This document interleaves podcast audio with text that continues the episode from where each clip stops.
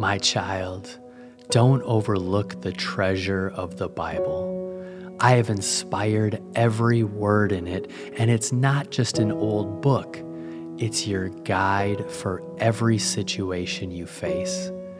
You may sometimes think you don't need instructions for life, but Scripture is there to teach you what is true, to correct your mistakes, and to equip you for every good work. Imagine it as a toolkit, like a hammer and nails fix broken things around the house. My word heals the broken places in your heart and your life. So dig into it daily. Let it shape your thoughts, your actions, and the core of who you are. Dear God, thank you for giving us your word as a guiding light.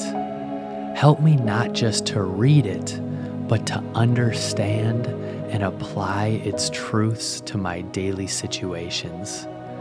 Equip me so I am prepared for every good work you have planned for me.